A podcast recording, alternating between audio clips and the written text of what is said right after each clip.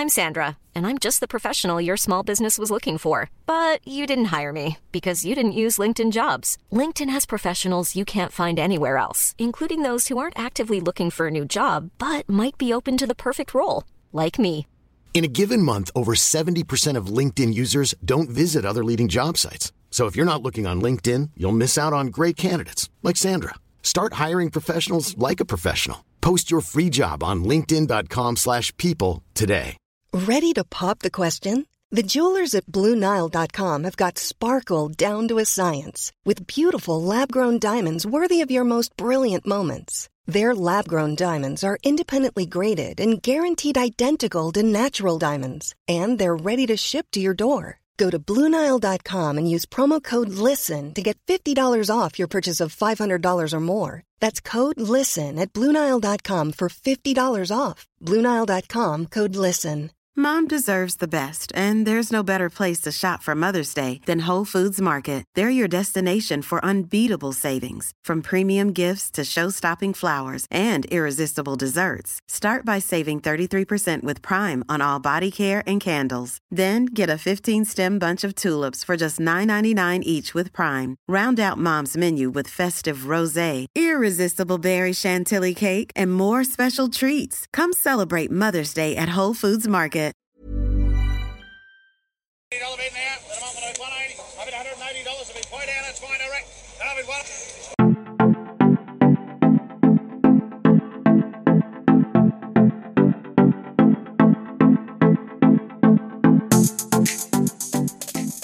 G'day and welcome back to the Farms Advice podcast where we talk everything agribusiness.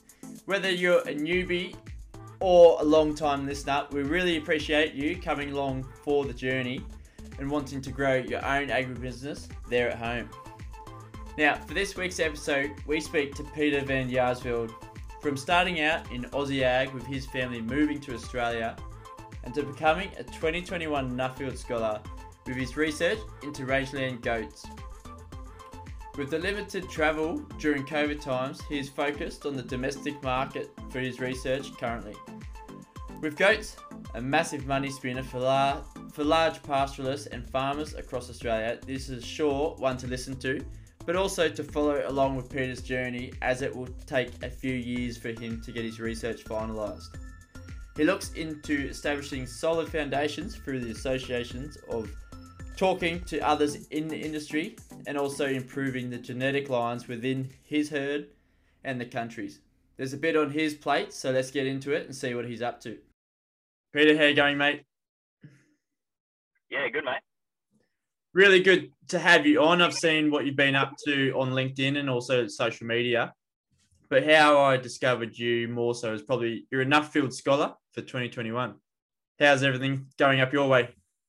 Yeah, no, thanks for having me on. I really appreciate it, mate. Um, yeah, so everything's sort of kicking off as, as fast as it can, uh, especially with COVID and, and all that uh, when I got the scholarship. So, um, so far everything's ticking all along pretty, um, pretty good. We're doing as much as we can online. Um, a lot of events that we're trying to collaborate online and, and learn as much as we can uh, in the current times. But other than that, um, yeah, that there's um, some plans for some domestic travel that's going to happen, um, just to use that time uh, wisely before we can get overseas. Um, but other than that, yeah, it's, it's all a work in progress at the moment.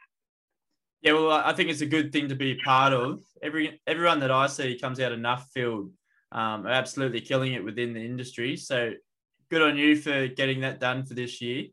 But before we get down into like what you do for your agribusiness on farm, just give us a bit of a background story to yourself and your education and where your connection comes into agriculture. Yeah, um, so I was obviously born in South Africa and then we moved down to Australia back in 2001. So I was pretty young, only about four years old. And uh, we lived in Melbourne for a few years, but our family all comes from uh, farming lines back over back over in South Africa. So um, it's sort of been something in the family for a long time. Uh, we yeah, we lived in Melbourne for probably about eight years, and then uh, we moved up north and, and we bought a property uh, where we are now, just sort of outside Warwick, close to Inglewood. Um, we mostly started there with um, cattle uh, for quite a few years, and then we had the drought, Um, I had some goats before then, but it wasn't anything too serious. Um, and then yeah, had the cattle in the drought, and we moved everything up to agistment in Rockhampton, um, and it just got worse there, and we sold everything off. Um, it's kind of when I sort of took that and scaled a bit further more in, into the goats, and then where I am now. But uh, school-wise, I, I, just went to school at. Um, I went to a few different schools through all that travelling, but finished most of my high school out at Nudgee in Brisbane. Um, and from there, I went to UQ and I did a dual degree in sustainable ag and agribusiness.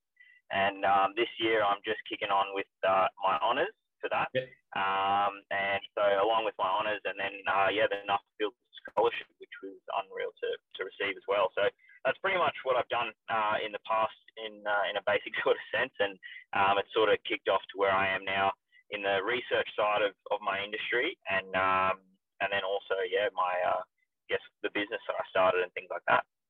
Yeah, amazing. So when you first moved from Melbourne up to Inglewood to Warwick, ish way, um, were you straight like you from a farming background, or you just said stuff it, let's go buy a farm up north? Um, yeah, so like I said, the only real big farming background that we had was into Africa. Um, when we moved to Australia, it took us took my, my parents obviously a few years to um, to save that money to get back into what they love doing, which was farming and giving us children the opportunity to um, get back on farm as well. Uh, I do have older sisters which um, are all into, well, most of them are in, into um, farming and stuff as well. One's a quite a big black garlic growing in the Mornington Peninsula in, in Melbourne. Um, but yeah, that it, that was sort of the idea along that. So it wasn't until we moved up north um, that we had the opportunity that uh, my dad bought the property. Um, in between that, we still had some some farming that we were doing uh, back overseas, um, but that sort of all came um, to an end um, while we were still living in Melbourne. Um, and so since then, it was just something that we uh, really wanted to do. But yeah, it was all about you know getting money in a new country and um, Dad having the opportunity to to build that foundation for the rest of us. Well, it's the perfect foundation to build off, opening up like a lot of opportunities for yourself as the children, um, but also for themselves coming into agriculture. The diversity, and as you said, you've worked with cattle, and now you're on to improving the goat system there up in Warwick near Inglewood. Um, but let's talk about your goat. Your goats. What are you doing with them? Sunset Hill Boer goats. Is this like? Did you get into goats because of the climate? Um, so the goat side of it really was um, obviously a bit of history um, from our side um, with being in the goat sort of background back to Africa. Um, so that obviously came from my dad's sort of experience having done that sort of in the past. But when I was on the property there, it was it was actually a way for me to get into agriculture without um, obviously having a lot of money. So obviously the cattle business was the big family part of the business. and for me, it was a way to diversify and sort of create something for myself at the same time. So um, I took some of the money that I had back then, which wasn't wasn't very much, and I bought my first five or ten stud does, um, and they were all Boer goats. And from there, I sort of um, just kept breeding them up on the side and, and enjoying that sort of industry and learning a bit more about it. Obviously, understanding that in Australia, it just was not as big of an industry as it was overseas. Um, and obviously goats were looked upon in a different light here um, compared to overseas. So I guess in that way, you kind of saw the opportunity. Um, and then, yeah, it sort of just slowly started growing. I got onto the board for the Boer Goat Breeders Association for um, a year or two there, actually probably just a year. Um, and yeah, sort of slowly got an idea a bit more of where the industry is going, what the opportunities are. Um, and then I kind of saw value in, well, you know, this is an industry that has, that can develop quite um, quite fast. So um, I ended up taking more of that, more money that we had in the business, and, and Dad sort of saw the opportunity that of what I was doing with breeding the Boer goats, and we we expanded. We basically invested more into the goats.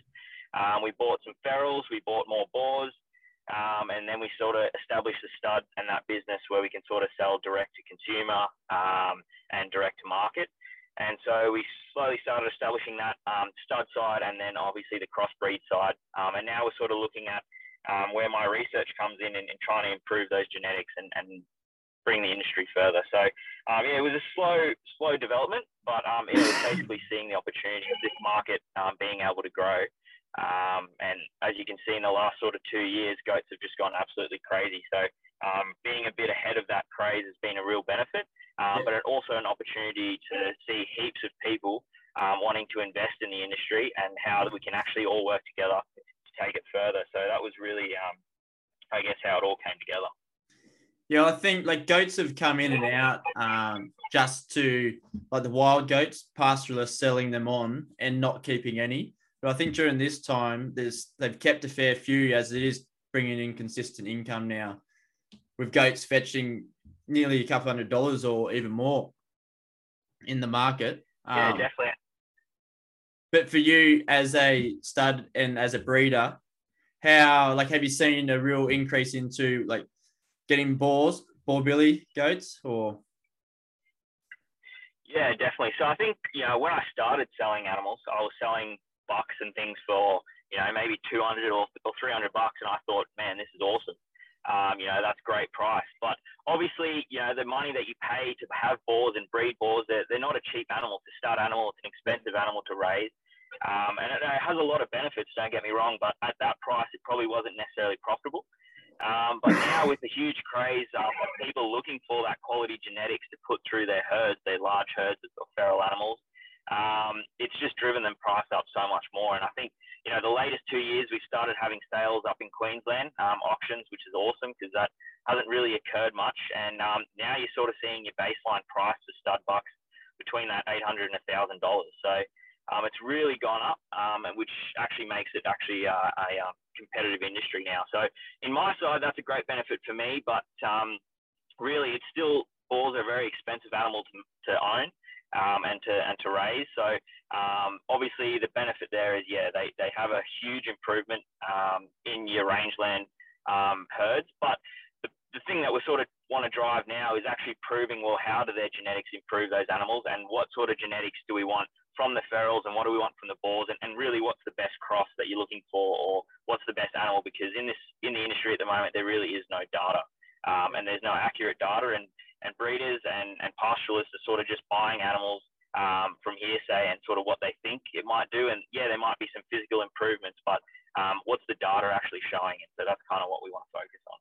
It's probably where you become more advantageous. Like you, you can actually start to set the data yourself rather than just going off appearance. Um, so then you know like that data is true and correct rather than having 100 years of misinformed data um, that could send your genetics a bit skewed. But for your rangeland goats, what sort of traits are you looking for? Well, at the moment, obviously everything in the industry is driven by what the market wants. And, and as much as I'd love to say the market is set on it just wants this, this, and this, that also fluctuates a lot. So, um, in a broad sense, a lot of people are looking for that carcass that's, you know, dress weight sort of around the 20 kilos. Um, and that's an ideal um, sort of what people are, working towards in their breeding operations for market. Um, obviously, my intention is to try and understand why people want a lighter carcass um, and less money for it uh, when we can breed animals like in any other industry that are heavier carcass and better quality, and we should be getting more money. Where at the moment, for your heavier animals um, and you better, well, I, I would say better quality, but just in terms of weight. So for your heavier carcass animals, you're actually getting less money at the abattoir, for example, if you're selling um, to that market. So um, right there is probably where your biggest challenge is already. So when we're looking for traits, obviously you want to be looking for that lighter carcass. Um, but the key with putting the Boer genetics in is you want to reach that carcass weight faster. Yep. So yeah, we're not necessarily going to be aiming for the heavier carcass, but we're going to be aiming to get to that 20 kilos much, much faster than we are with just breeding your rangeland. And obviously, you're looking at your consistency in genetics as well. Your rangeland animals are absolutely awesome, um, built to the condition, but you're sort of lacking that consistency because they're obviously a breed that's been um, created through a heap of mixed breeding. So um, you want to try and form a bit more consistency, um, and you want to pick traits that you know necessarily suit you. So for me, for example, you want to look at um, really high um, weaning weights, and you want to have that fast um, to that market weight reached faster. Um, but other people are looking at worm resistance and they're looking at fat scores. Um, so there's a heap of different EBVs that people can be looking for. But if you're looking at just you know what most people are selling off to market, it's about reaching that market weight of about 20 kilos carcass as fast as possible. what's the yield on a 20 kilo carcass? Is that over 50% or? Yeah, so on your goats, you'd probably be looking at getting sort of between, you know, I'd say broadly 45 to 50%, but a lot of the time it's probably closer to that 48, 50%. Yeah, that's quite good coming off rangeland goats, though, isn't it?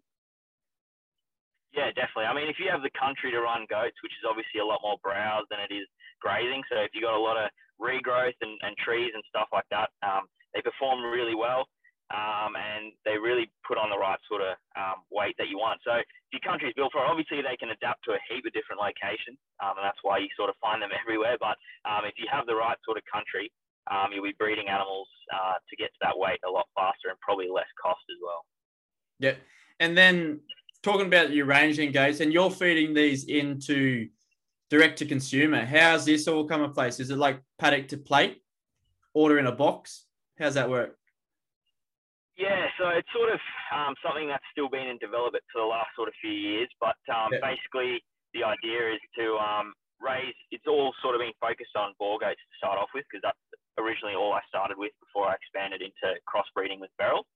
Um, but yeah, it's basically having the animals slaughtered um, at the abattoir, having it processed and packaged, and um, selling into retailers um, in Brisbane and things like that at the moment. Not a huge, it's not, it's not huge at the moment. It's not something I would claim to everyone can go into the shops and find and buy, but yeah. it's a way of testing the market and, and trying to differentiate, differentiate the market um, and actually educate consumers about, well, firstly, goat meat, um, and secondly, the quality of goat meat as well. You know, um, my Boer goats, you know, um, may not necessarily be the best Boer goats there are, but um, the idea is to try and, and, and get data behind the idea of, well, Boer goats have a different quality meat to your rangelands or to your dairy goats or whatever breed it is, doesn't matter. Um, it, just like in beef and in sheep, all your sheep or your, your cattle breeds, all their meat qualities are different, obviously. You know, you have your Angus and, and whatever else. Um, so it's about trying to educate the consumer. Well, hey, when you go and buy a goat, it's not just goat. Um, you actually got different qualities, and you've actually got um, different breeds which taste different, and, and et cetera, et cetera. So alongside just trying to educate the market by doing simple things like that um, and testing the market for myself and, and for research really. Um, it's also about further trying to get more data on, on the actual carcasses itself and the different yeah. breeds and trying to actually understand well what is these qualities and, and what is the difference? Yeah for like going to consumers how are you like trying to educate them a bit on even like how they cook it? Is it am i going to use it as goat stew goat steak do I want a fatty piece of goat meat or does it need to be a bit leaner? Like, how are you going about that yeah, definitely. research?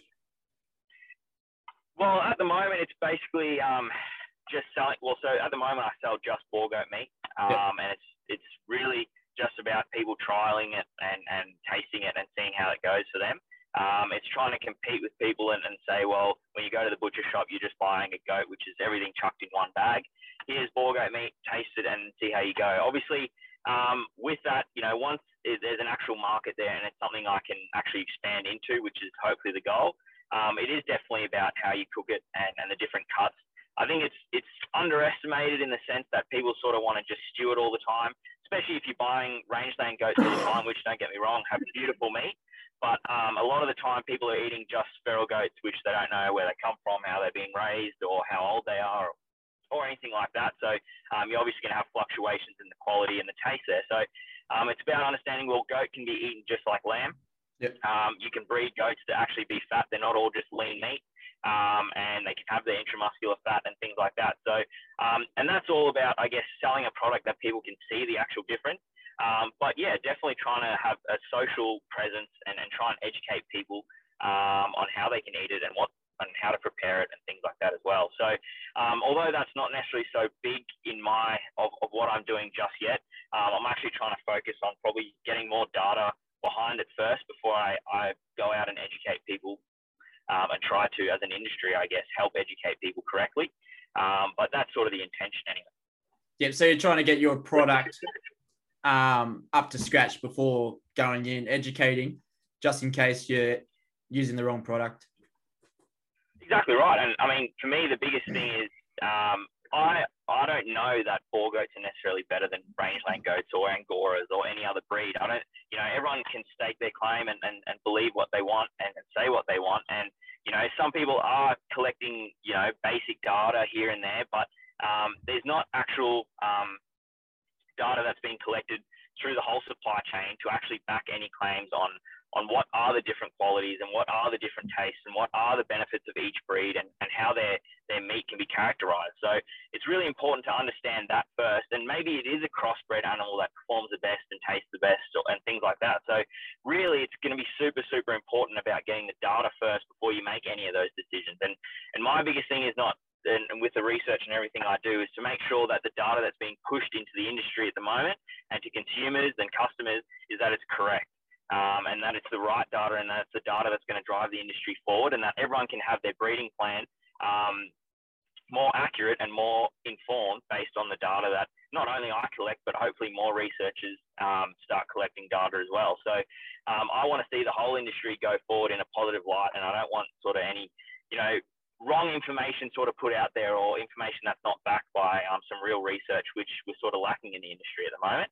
Um, so for me, it's going to be yeah super crucial to make sure we make a leadway in putting out the right information. I mean, examples of that are a lot of animals being sold in the hype of it all, um, the hype of goats going on, and it sort of puts a strain on other people who breed really quality animals. Um, and I've seen that happen. I mean, I, am not necessarily at the point where I sell a lot just because I'm, I'm in the middle of breeding and research, but uh, I see it a lot with other breeders I'm friends with and other people in the industry who aren't breeders as well, or who aren't stud breeders that they're trying to sell animals and they're competing with people who sort of just buy a goat here and buy a goat there and put them together and sell it for the money that goats are going crazy for at the moment. But in the long term, that's putting everyone in jeopardy because we don't have any um, quality control behind it. Really, we don't have data or or any strong things in place um, to prove well this is the kind of quality animals we should be breeding and this is the data you should have behind it and this is the EBVs and, and et cetera, et cetera. So there's a lot to happen still. Um, but it is super, super exciting and it's an opportunity to do it right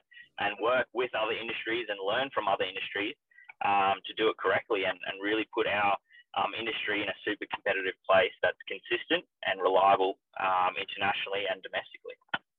Yeah, absolutely. It won't ha- it won't happen overnight, but what you're working up to, um, really put your front foot forward for that case. But like, how's the association for goat breeders?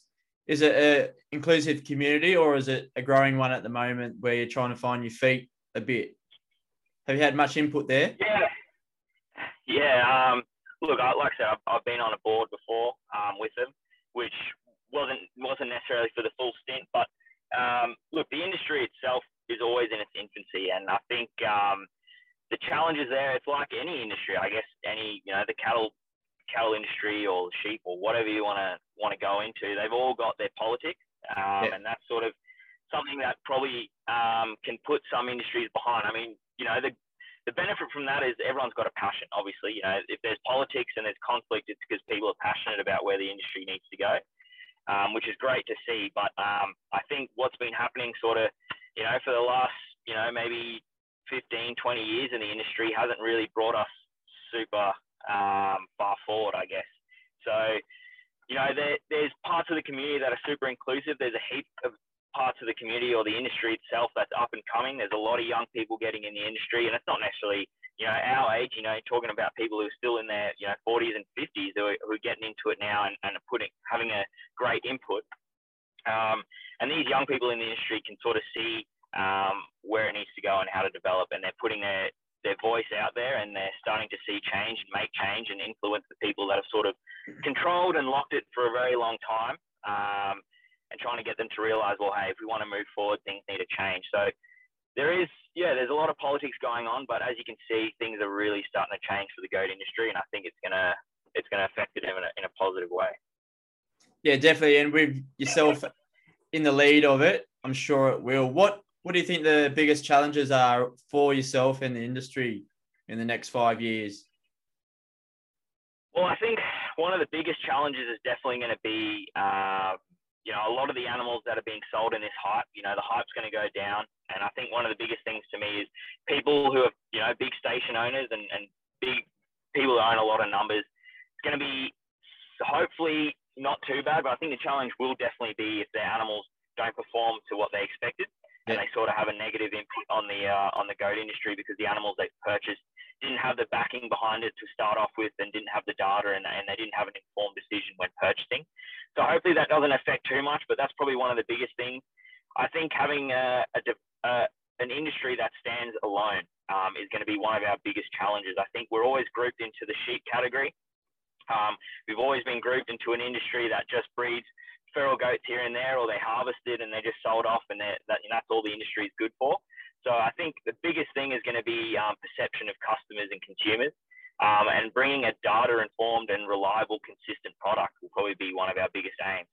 Um, and obviously, a huge feat to, to, try and achieve and a really big challenge.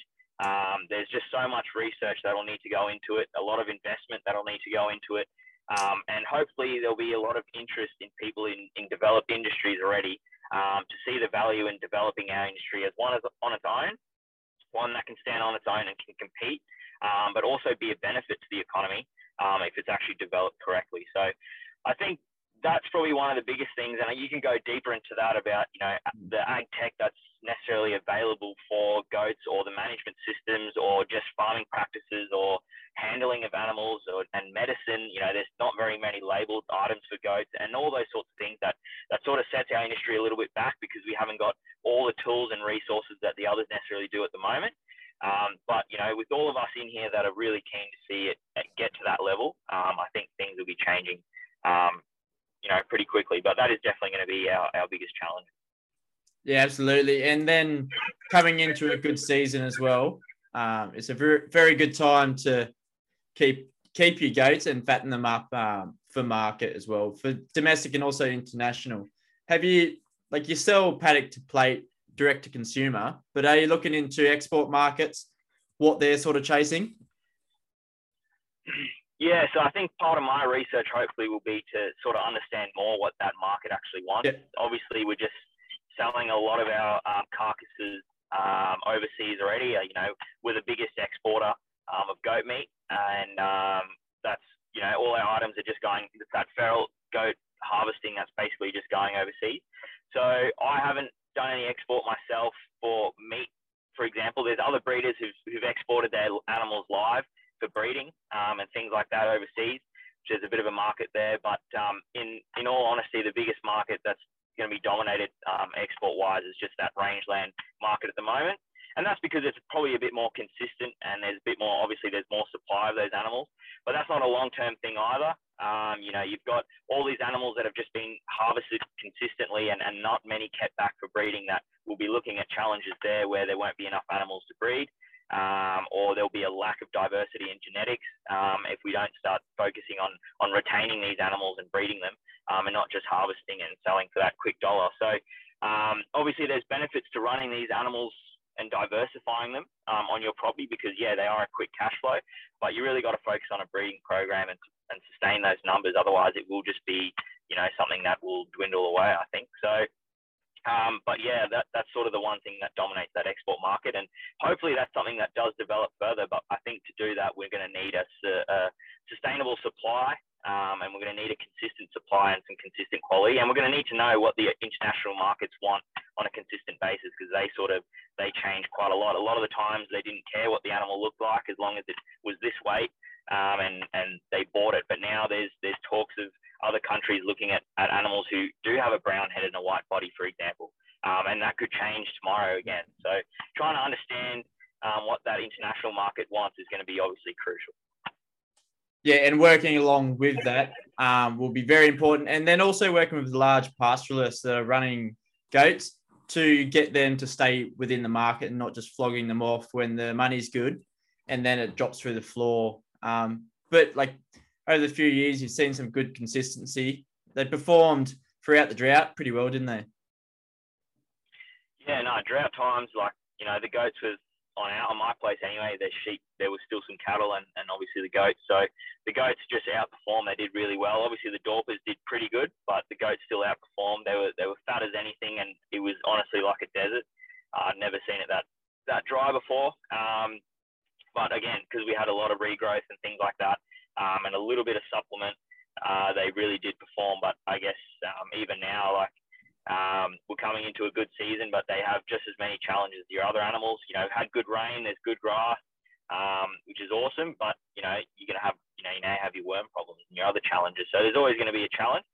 But um, yeah, definitely. I think you know, as an animal and as, as that's going to um, help perform in your business and diversify, goats are a, great way to go. Um, they really do perform well in the drought, um, and they don't they don't over compete with your other animals. Um, so they really do work well alongside whether you're doing sheep or, or cattle or whatever else. Yeah, absolutely. My family actually had a goat stud in must be mid nineties, ninety five or something when I was younger. Dar- Darling River goats, um, but we had to give that up when it was 15 dollars a head, and it just wasn't working out enough at that time. But it's exciting for you to take charge for your own enterprise, but also to get that backing, that research into the Boer goats. Where where do you want to see it in five to ten years? Do you want to be ordering a posh goat meal at a restaurant, or you want to be getting the goat schnitzel? Yeah, I think um, five years time. I you know I don't know if, if it's ever going to be enough time, but it would be great to see the industry on its own. I think you know it's not just about the Boer goats for me. Yeah, that's that's sort of the animals I've picked um, and I, I, have my rangelands and my and my Boer goats and things like that. But it's really for me, it's about establishing the industry as one on as its own, um, and it's about having um, products out there that yeah, you can just um, order your individual you know, may necessarily breed or, or whatever type of goat um, in your fancy restaurants. Yeah, some of your fancy restaurants sell your goat, your goat and uh, meat and dishes and things like that already, but it's not to the scale that I think is going to make us sustainable. So um, I think having a well-known brand um, established and being able to drive that in the market will obviously definitely be the goal. Um, and who knows what else comes out of the goat industry? I mean, yeah, we're focused on, you know, there's, there's obviously the goat industry in terms of dairy and, and fiber and things like that is already quite big. Um, and the meat industry is coming there slowly, but, you know, who else, who knows what else sort of comes out of it. But um, for me, it's definitely going to be a push to have us on our own two feet in five years' time, um, have an established, have an established uh, industry and obviously have something where we can differentiate between our breeds, our qualities. Um, we have a set goal that um, we work towards as an industry of, of breeding quality animals um, and how those look and what's the best way to go about it. Have support around genetics and breeding um, and management of these animals, um, and that's sort of hopefully that's a that's a achievable five year goal, um, and then hopefully from there on it can uh, grow even further. Yeah, beauty. Well, it's looking really good what you're up to. I'm sure like I'll be following along your research um, that you get up to. It'd be good to see how we can improve the goat industry as a whole for people right across Australia. How how can we keep in touch with you online just to see what you're up to with your studies, or even yeah, so, um, yeah, so um, I've got um, obviously my Sunsett Boer Goat stud um, which is one method you could probably get onto me, which is on Instagram and Facebook. Um, we're busy just working on a new website at the moment. But um, for my actual research data, and which I think is probably the more important one for the industry, is going to be um, I have an Instagram page which is Peter Nuffield Journey, which is going to be all about my research um, and, and what I'm trying to achieve over the next sort of two years with Nuffield and, and what I'm trying to achieve with the industry. So that'll be a key one. And obviously my LinkedIn profile, um, which is just my name um, which people can go and, and, follow me there too and sort of see what I'm up to there.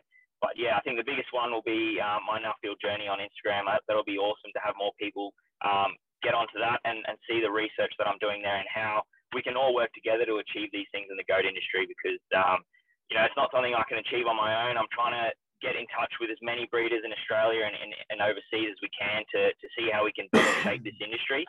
And I want to work with people who are experienced in the industry um, so we can try and achieve these goals together. So that'll be the social links where you can find me. Yeah, hundred percent. Um, give this Nuffy a follow. It would be really good. I don't know if they call them Nuffies, but I've started to call them that. I see them that often at the moment. Yep. But for yeah, no, that's the nickname. Is it actually Nuffy? Yeah, I've heard it multiple times now, so maybe it's a trend you started. maybe it is. Um, but it's been really good to have you on the podcast to just dive into what you're doing. It's really good. We haven't had anyone speaking about the goat industry, uh, rangeland, and also stud goats, bringing them together, um, improving them through the, your research through Nuffield. Um, but each guest I ask, who would you like to hear on the podcast and why? Yeah, it's always a, a stump question. I listen to other people always think about it. Um, I had a bit of a think, and honestly, I'm a bit of an avid fan of, um, you know, the sort of entrepreneurial lifestyle and, and some of the big names there. And I'm sure many people have heard of people like Gary Vee and, and things like that.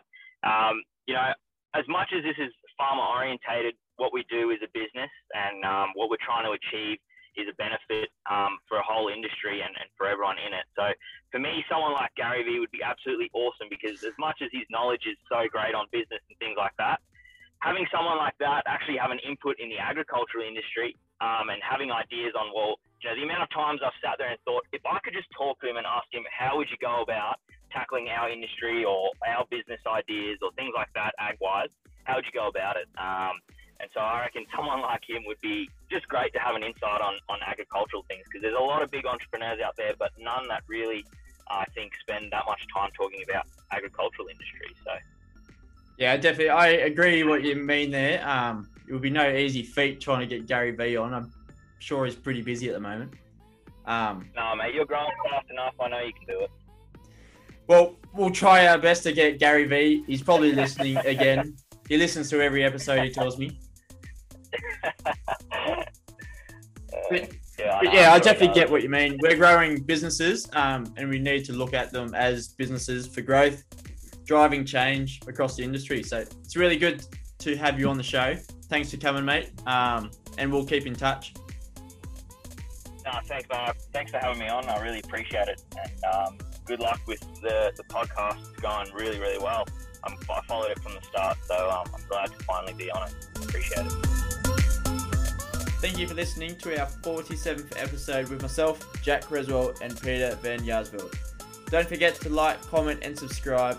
Head over to our Instagram to keep up to date and motivated to push your agribusiness to the next level. Until next time, keep on farming.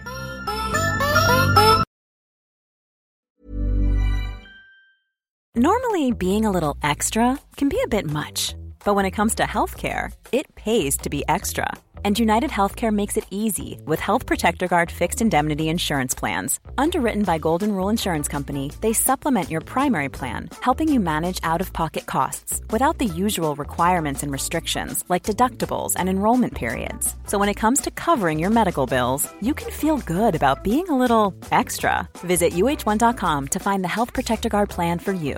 Imagine the softest sheets you've ever felt. Now imagine them getting even softer over time. That's what you'll feel with Bowl and Branch's organic cotton sheets. In a recent customer survey, 96% replied that Bowl and Branch sheets get softer with every wash. Start getting your best night's sleep in these sheets that get softer and softer for years to come. Try their sheets with a 30-night guarantee. Plus, get 15% off your first order at bowlandbranch.com. Code BUTTERY. Exclusions apply. See site for details. Planning for your next trip? Elevate your travel style with Quince. Quince has all the jet setting essentials you'll want for your next getaway, like European linen, premium luggage options, buttery soft Italian leather bags, and so much more. And is all priced at 50 to 80% less than similar brands. Plus, Quince only works with factories that use safe and ethical manufacturing practices. Pack your bags with high-quality essentials you'll be wearing for vacations to come with Quince. Go to quince.com/pack for free shipping and 365-day returns.